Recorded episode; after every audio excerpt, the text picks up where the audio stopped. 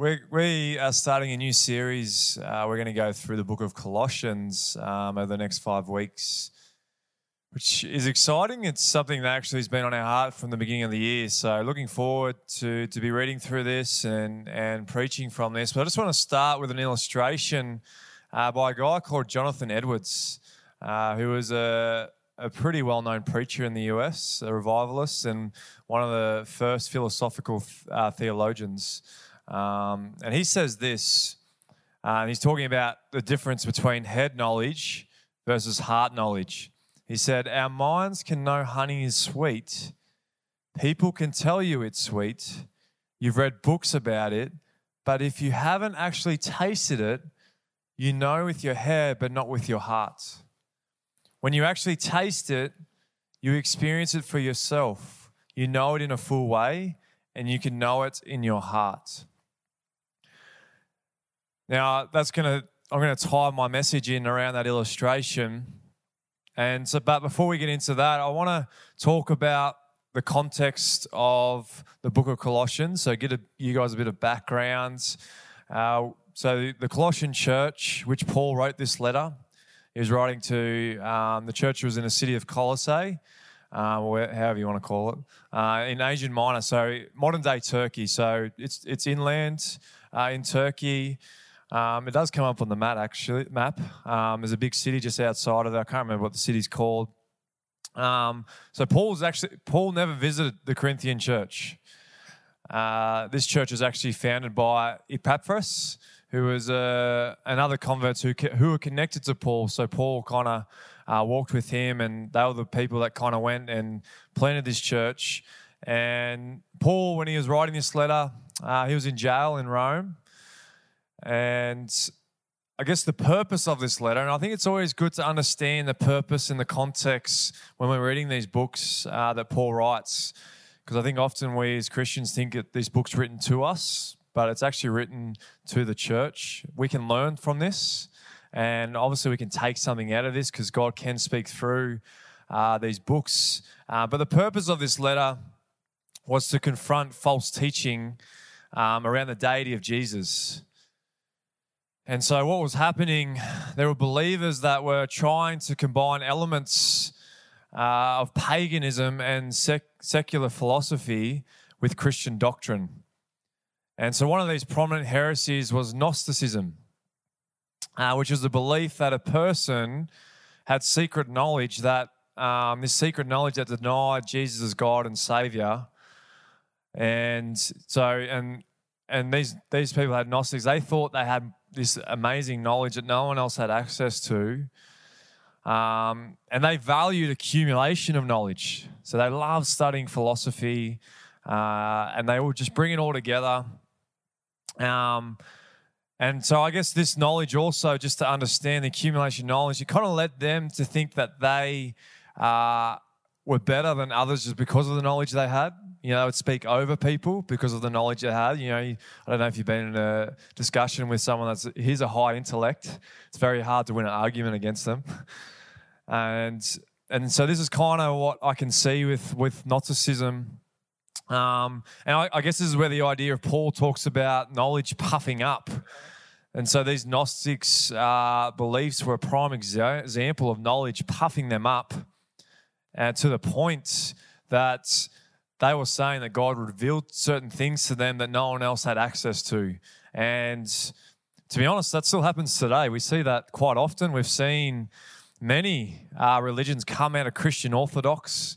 Um, things like Jesus is not God, he's not a deity. And uh, I'm not going to name certain things, but we know of those those things, and it comes from that Christian. And often, some of these are actually an angel. They claim that an angel has appeared to them and gave them this special knowledge that you know that showed them more to God than. Paul's very clear that angels that the devil can appear as an angel of light. So I actually think that there's probably some truth that an angel may have appeared to them. I think that angel might not be the God of light. I think the angel might be the the darkness because we know that the devil was an angel himself. And Paul's very clear that if he doesn't quote the word of God, don't listen to them. And so we've seen that come out. And this is what's kind of happening here. And, and um, Paul's talking into this. So it's good to understand that. But I guess how does that apply to us? I'm sure there are some in, in within the church that, but it's pretty minuscule that we see that. Um, if we do, often, hopefully, we as a church are kind of speaking that out. And um, but what I do think kind of happens in the Western world is there's this idea that uh, to know more is to be more. To know more is to be more, and this strive to accumulate knowledge. If only I knew more. If only I could just express my ideas more clearly. If only I had more of an education.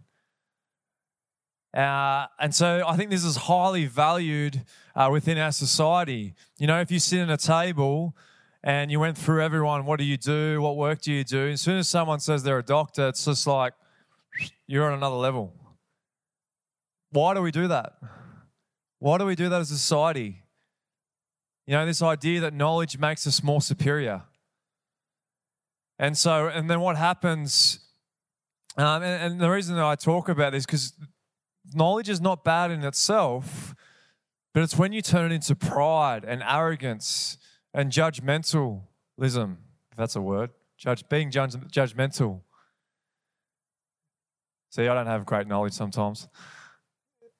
And I, I think that's, we've got to be careful. And and I love what John Cason, uh, Cassian, if you want to call him, he was a, one of the first Christian monks uh, and a theologian from the 400s. And he says this about knowledge. He says, If you wish to attain true knowledge of the scriptures, hasten to acquire first an unshakable humility of the heart. That alone will lead you not to the knowledge that puffs up, but to that which enlightens by perfecting love. By the perfecting love. I, I just love that quote. John Bevere says, The knowledge of God's word without love is a destructive force because it puffs us up with pride and legalism. This causes us to justify ourselves rather than repent of the unforgiveness. And I, I think in this Western world, we have this idea, and I've, you, you see this in our culture, that we think in the Western world that we are so much better than other countries, especially you know those in Eastern uh, or Middle East, because we think we have all this access to knowledge and and you know in the last hundred years, you know, hundred years ago we didn't have the internet. 20 30 years ago and now at the tip of our we can we can google we can google stuff about the bible what jesus said and what does this mean and um, stuff on TV. You know, we we just it's just knowledge going in our head, going, and we just the amount of knowledge that people didn't deal with 30, 40 years, and we've got to be careful that we don't allow all this knowledge to puff us up, thinking that we know better than others. Now, again, don't mishear me saying that knowledge is bad. We obviously still learn with our heads. Um, and some have, God has given an amazing gift uh, to some that have this intellect that we'll, we'll be able to speak with those with intellect. Like there is great beauty in those, and so I think there's an idea that sometimes with God that you have to leave your mind at the door, your intellect at the door. That's not true. It's not what I'm saying. What I'm saying is we need to come with knowledge with humility. Head knowledge without the heart knowledge is legalistic and law focused. And there is a tension in this because there are things that we can't understand with our hearts that we need our intellect, you know, to understand. And so, for example, and I think a lot of us wouldn't probably have come to Christ without our head knowledge. You know, we see some great guys like J. Warner Wallace. Uh, I forget uh, Lee Strobel, they actually came uh, to God through their head knowledge, their intellect. But then it went to their heart. So you, you don't mishear me. Um, and so we need to, what Paul is doing here, what I love about Paul, when he's writing Colossians, he uses head knowledge, but he does it from a place of a transformed heart. Now, if you've got a, a heading for my message for, for tonight, my heading is a transformed heart. And so it's, and I just want to clear this up too. It's important to note that there is a difference between heart or spirit. So understand when, when it talks about the Bible talking about the heart, it also relates to the spirit in us. There is there's a bit in scripture where it talks about God's spirit speaking to our spirit, which is talking to our heart. But there's a difference uh, between the heart and our emotions. We should not let our emotions lead us. Now, it depends though. And this is obviously something that I'm still wrapping my head around. But what we often do is that we are led by our flesh, and our flesh, because our emotions and feelings can come from our mind. And if we are led by our flesh, it tells our mind certain things about ourselves, and then we are led by our feelings based on those things. It's like a thought court, and I've, I'm sure there's some psychologists around here that could explain this a lot better. But we can actually push aside certain things that come to our minds and not let our feelings dictate. But if we focus on a negative thought about ourselves and then we take that, actually, that's where our feelings and emotions come from. What I'm saying is that if we have a transformed heart that God has transformed and we let that lead us, lead our minds, that can lead to positive feelings and emotions. So positive emotions and feelings aren't terrible, but it's it's whether what's dictating or leading, which I'll explain a little, little bit more depth. But we need the spirit and the intellect, so our heart and our mind, we need them to lead together. And so that our mind is transformed as we are renewed through Christ. And so, what I'm saying is, the Pharisees, for example, they knew the Torah. They knew the law better than anyone. But what was the issue that Jesus spoke against? It wasn't their head knowledge, it was their heart knowledge. They were so distant from God. And some of them weren't. Some of the Pharisees did have a heart for God. It was those that had were just so stuck in here that they missed here. And I'll give you an example, a prime example myself. I remember when I was doing interns, um, and you know, I was I was doing my cert for ministry in theology, and as we were reading through the, I was just I was just gaining so much knowledge. I was just like, I know was, I've been a Christian my whole life, and it's like I never had opened the Bible and just read things, and it was just it was just speaking to my mind so much. But the problem was that knowledge started to puff up, and I remember I was at a conference, and this speaker was speaking and and you know I was I'm sure he had a good message, but I can't even remember the message. But all I remember was sitting there was like he took a verse out of context. And you know what I did? I went up to him after the service, didn't know him, and told him, I can't believe you took this verse out of context. It wasn't heresy, it was something so small. And I remember my brother pulling me aside and told me, you have become so prideful and arrogant. You need to stop this right now. Can I tell you, was I was so thankful for my brother because I had I had said some really hurtful things to him, to his church. And this is the example because we this is what happens. We get this knowledge and we think we are better. We think that we know more. And but we need to we need to be here. And so I love what, you know, and I think it helps when you're reading Colossians, when you see Paul's heart when he's speaking.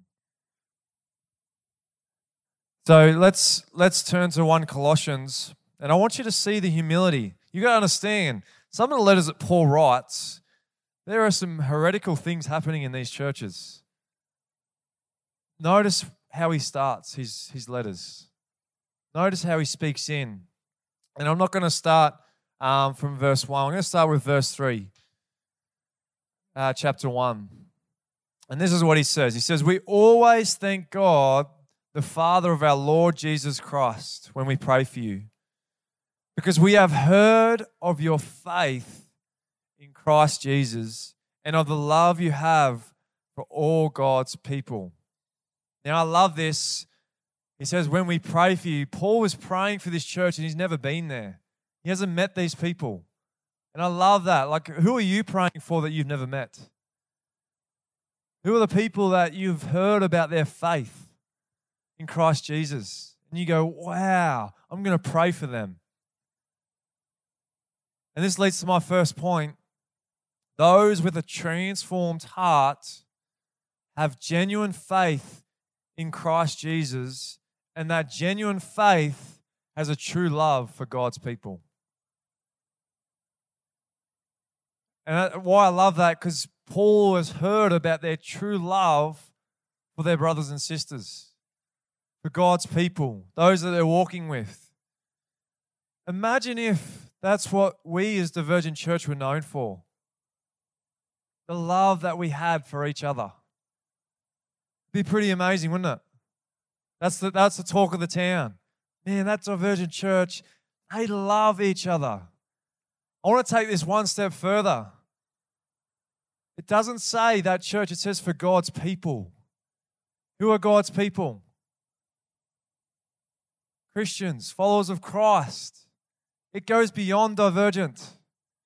Imagine if this, the world were talking about the love we have for other Christian believers, even from other churches. Do you know what happens with head knowledge? We become critical of other churches.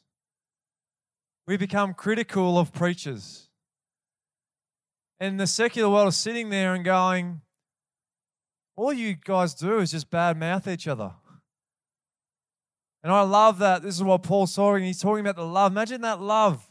We've got to stop judging people with our minds and start loving and speaking well of those around us. Yes, there are some churches that we don't fully agree with, but to think that we are better,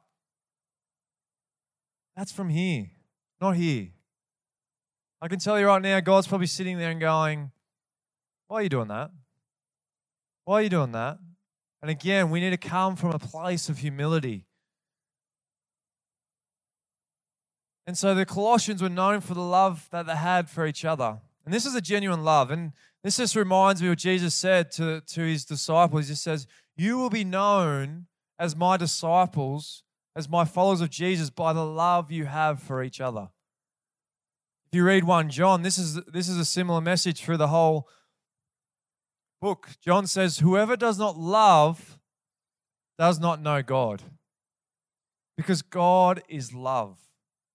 This is not a head knowledge love, this is a heart knowledge love. There's often people go, Well, you know, I need to tell this person about this, uh, and but I'm doing it out of love. Often I think it's because you're doing it from here, not here. And it's got to come out of this, this love. And to be honest, that is really hard to live out. This, this, this heart, this love, knowledge of love. It's, it's, it's so much easier to tick a box than to live by love. You know, love is going beyond. It's internal motivation. And love changes our heart, which in return changes others' hearts. Transforming. Let's continue reading verse 5. It says, The faith and love that we just talked about that spring from the hope stored up for you in heaven. What does Paul say? Where does faith and love come from here? He says it springs from hope. And what is, what is that hope? The hope in things to come, our salvation. Now, notice Paul doesn't mention knowledge is what gives us hope. Paul is very careful to mention that knowledge is what gives us hope because, again, he's talking to the Gnostics. And so it's, uh, it's good to understand that our faith and love and hope is not from knowledge. Don't get me wrong, we can get to that. from knowledge. And I'm not saying knowledge is, is bad, because knowledge can help us to understand God's uh, his character, him as his love. But I'm telling you right now, knowledge does not bring salvation. It can lead us to salvation. It's the heart, the transformation of the heart. It's when it goes from here to here. Born again. What does that mean? Born again spirits. Our hearts are born again, it's transformed.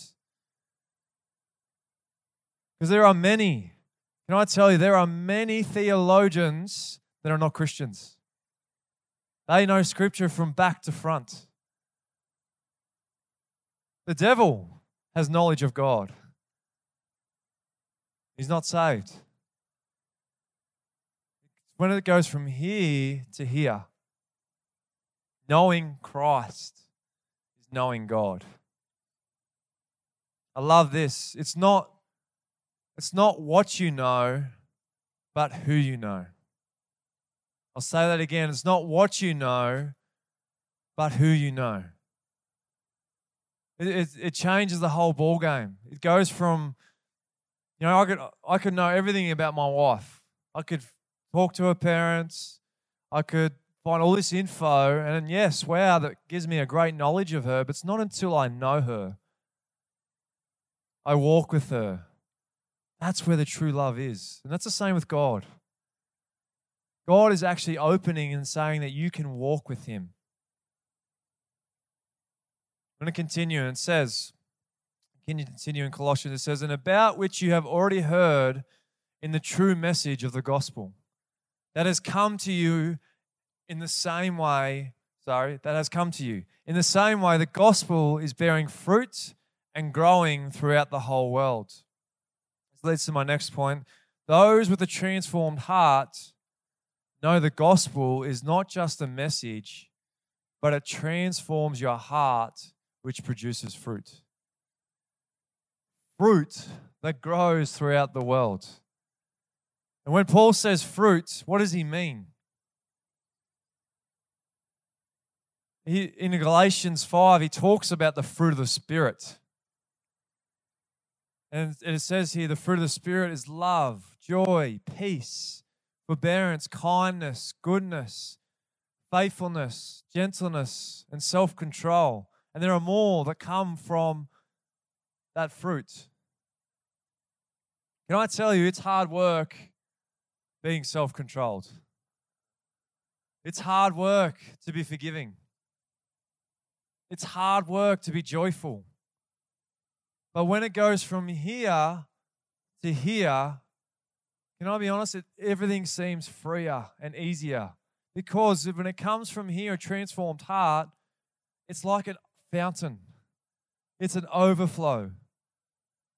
And all of a sudden, love and joy and peace is an overflow. It's a fruit of the Spirit, not something we have to produce. The Spirit will produce it in us. And I think what's happening, some of us are like apple trees trying to produce oranges. And what I mean is, some of us are trying to walk in the flesh without a heart change, and they're trying to produce spirit, the, the fruit of the spirit. You know, but flesh produces flesh, and the spirit produces godliness. A transformed heart produces love, joy, peace, kindness. We need to stop working in our flesh and start walking in the Spirit. We need to have a transformed heart. Are you hearing this? This is good. I feel this is a message that God is just kind of speaking to me about. And it continues in Colossians, It says, just as it has been doing among you since the day you heard it and truly understood God's grace. Now, I think that's something too important there. Truly understood God's grace. I'll continue and I'll, I'll talk a bit more about that. You learned it from Epaphras, our dear fellow servant, who is a faithful minister of our Christ on our behalf, and who also told us of your love in the Spirit. And told us of your love in the Spirit. Leads to my third point a transformed heart keeps in step with the Spirit. A transformed heart keeps in step with the Spirit. Told us of your love in the Spirit. Where does love come from? I think I mentioned this earlier. Where does it come from? Where is it? God? Good. Right answer. And who did God give us when we gave our hearts? Who did He give us? He gave us Jesus. We gave our hearts to Christ, and then He gives us the Holy Spirit, which is God. They are three in one. The Holy Spirit, Jesus, and God are love. And where do we get our love from? Walking in the Spirit. And this is what Jesus says in uh, John 16, verse 7 to 13. Very truly, I tell you, it is for your good that I am going away. Doesn't that ever blow your mind going, how can that be good that you're going away, Jesus? Unless I go away, the advocate, the Holy Spirit, will not come to you. But if I go, I will send him to you. When he comes, he will prove the world to be in the wrong about sin and righteousness and judgment. About sin, because people do not believe in me. About righteousness, because I am going to the Father where you can see me no longer. And about judgment, because the prince of this world now stands condemned. I have much more to say to you, more than you can now bear. But when He, the Holy Spirit, the Spirit of truth, comes, He will guide you into all the truth. He will guide you into all the truth. Now, often when I think Christians read this passage, they think, I've got the Holy Spirit now. I can judge people, tell them, convict them of their sin in the world. What does Jesus say? This who does that? Says the Spirit. He will. The Holy Spirit will prove the world to be wrong about sin. Not you, the Holy Spirit. Now, does that mean that we, we don't have a part to play? We do have a part to play. I'm not saying that, of course, but it starts with the transformed heart, not from here. It starts with love. It starts with loving God and loving people. If we don't get this right, if we think we're the ones to judge and convict, we don't get that right, we're no different to the Pharisees because that's what they did. They were legalists, and we become legalists, ticking a box, pointing out people's sin, being judgmental and self righteous. But it's the Holy Spirit's role. Who brings people to God? The Holy Spirit. He's the convictor. And yes, by what we say or encourage or show our love, that can actually help the Holy Spirit continue to convict people to lead them to God. And what I love also in this passage, when we have the Holy Spirit, who leads us to truth? Often people would say the Bible. Jesus didn't say that. He said the Holy Spirit. See, there are some within church circles that think the Holy Spirit no longer speaks. That is not true. That is not true. The Holy Spirit is continuing to speak today, and He is the one that's going to guide us into all truth. Don't mishear me that the Bible can't help. But who inspired the Bible? The Holy Spirit. And so I think what happens often in the church, and we need to be careful, people idolize the Bible. They let theology get in the way when the Holy Spirit is the one that can speak and guide us and He leads us into truth. Can I tell you right now, there are people in the Middle East that are getting visions of Jesus and the Holy Spirit is walking them. They don't have a Bible, but they are spirit filled. They have joy, they have peace, they know Jesus through the Holy Spirit. The Bible didn't lead them, they didn't have access to it. Now, yes, later they did. But we need to stop under, thinking that the Bible is what's going to save us. It's important, it's God's word. Don't mishear me. but it's actually the role of the Holy Spirit. And we need to let the Holy Spirit through, speak through the Word of God.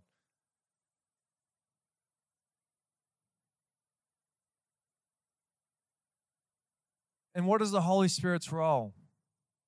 The Holy Spirit helps us walk like Jesus, talk like Jesus, and be like Jesus.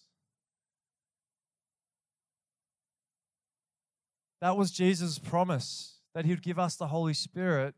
That's why he had to leave. It's going to be better. And I think that's the amazing thing because uh, why, why would Jesus say, okay, you got the Bible now? You don't need the Holy Spirit anymore. No, we do need the Holy Spirit. We do. And, and I can tell you right now, today, the Holy Spirit is speaking to me. And I know He's speaking to many and He's guiding and He's walking and He has led me into the Spirit of truth. Because knowledge is not, it only gets you so far. When it comes to here, that, that's when the transformation happens. That's when the change truly happens. So let's go back over our notes. A transformed heart has genuine faith in Christ Jesus, and that genuine faith has a true love for God's people. A transformed heart knows the gospel is not just a message. The gospel is not just a message, it's more, it's in our lives. We actually show the gospel at work. We go from being dead to being alive. That is the gospel message that we are made new through Christ. And He gives us a new spirit, born again. That is the gospel message. And we can show the people, not just by our words, but through our actions. It transforms heart and it produces fruit. Faith without works, as James says, is dead. Doesn't mean we focus on the works, but if we have the Holy Spirit, if our hearts are transformed, works come out of that. It's natural. We don't have to force it. And then, three, a transformed heart keeps us in step with the Spirit. Now, maybe you're hearing this message uh, tonight and you're thinking, I know God loves me, but I hate myself. Or I know God wants me to be generous, but I just can't do it. Maybe you're simply stating truths about God from your heart, uh, from your head, and using that knowledge, but there is a lack of understanding in your heart. You know, we all feel this way at times. But if we truly know that God loves us, we won't hate ourselves. God's love would be so real that we would see ourselves the way He sees us. And can I tell you, He loves you. He really loves you. He, you are a child of Him. And he, he, and he wants to be in relationship like a father and a son, like a father and a, and a daughter. He wants to be with you and walking with you. And it's not until we are walking with him that we will seriously experience his, his love. If we know God truly wants us to be generous, we will joyfully give our money, time, possessions back to Him and anyone in need. Because that is God's heart. God is a generous God. And when He transforms our heart, He gives us His heart. And so the question I had this morning was I understand, Kate, this message. This, this, I need to go from here to here. But how do I do that? How do I get there? And the question I have for you tonight have you given everything, your heart, everything to God? Have you nailed everything to the cross? And when I say everything, I'm talking about unforgiveness. I'm talking about bitterness, anger, hate, lust, See, I think what's happening is we're like, give me more knowledge, give me more knowledge, but uh-uh, I'm not going to forgive that person. I'm going to ignore that. I, it doesn't matter I have anger towards that person. You know what that's saying? God, you don't have my full heart. And, and there's, I'm reading a book right now, and he talks about that we need to go from a knowledge based teaching, he's talking about preaching, to an obedience based teaching. And what he means is, what did Jesus command in the Great Commission? He said, Teach them to obey everything I have commanded. He's talking about Jesus' commandments. Now, I'm not saying that, again, we can make it a law driven thing. We need to obey everything Jesus commanded. But if we disobey, who are we disobeying? Not just Jesus, but the Holy Spirit. We need to be obedient to the Holy Spirit's leading and leaning. And, and this is what Bonhoeffer actually talks about. And he has his disagreement actually over Martin Luther. He says that Martin Luther cheapened grace. He said that Luther just, you can do what you want, nearly along those lines. But if you truly understand grace, and going back to that verse, if we truly understand grace, we understand what Jesus had done on the cross. We truly understand that all our sin was nailed to that cross, that we have a new life, we have freedom. And by holding on to those things or doing those things is not bringing freedom. I can tell you right now, you just have it up here and not here. If you want to live and walk in true freedom, it's actually giving everything to God. It's coming under His Lordship. Jesus is the Lord. Are we willing to come and listen? And I think often we think of lords as really demanding. You know what? Jesus is demanding at times, but He's loving and He's caring and He wants to walk with us. He wants to give you joy, peace, patience. He's called the Prince of Peace. And so I want to encourage you make a decision not just to give your mind, but also give your heart to Christ. Ask God, search my heart. Maybe you don't know, but there may be things that are hidden that you have just ignored for years. It's not too late. God is always ready. He's always been working on you. And all it takes is saying, God, search my heart. Show me the things that I've held on to. Show me the people that I'm not, I haven't forgiven or have held on to, or the anger or bitterness. Father, I want to give you all my heart, all my mind, all my soul. And I can I want to encourage you that God will start to change your heart. He'll start to change your mind. And it may be a process. It may take time. Sometimes for some it's like that. For others, God is continually working at us and He'll continue to work on our hearts. I can tell you right now, I'm still, God is still working on things in my heart. The process, it's a process with God. But we just need to come with humility. We need to come with love. We need to come and say, God, I'm here. I'm at your feet. You can have all of me. Amen. I want to finish with a prayer, and we're going to chat and talk about this in groups. But I want to finish with a prayer, and it comes from finishing off uh, 1 Colossians 1, verse 9. And this is actually Paul's prayer. He says, I pray for you, and this is the things he prays for for the Colossians. And I think this is a prayer that he's also speaking to us. And I love what he says. He says, Fill them with the knowledge of your will. Notice he says, Don't fill them with knowledge. He says, Fill them with the knowledge of God's will. What, what is he talking about? He's talking about the will of God for them. He's saying to us, we, he prays that we would walk in God's will.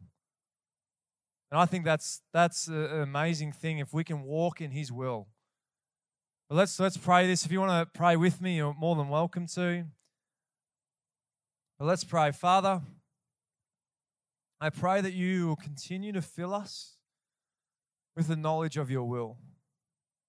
Give us your spiritual wisdom and that we will please and honor you. Father, help us to bear good fruit, grow in your knowledge, and fill us with your strength God, give us great endurance. Give us patience so that we stay full of Christ's joy, always, always giving thanks. Amen.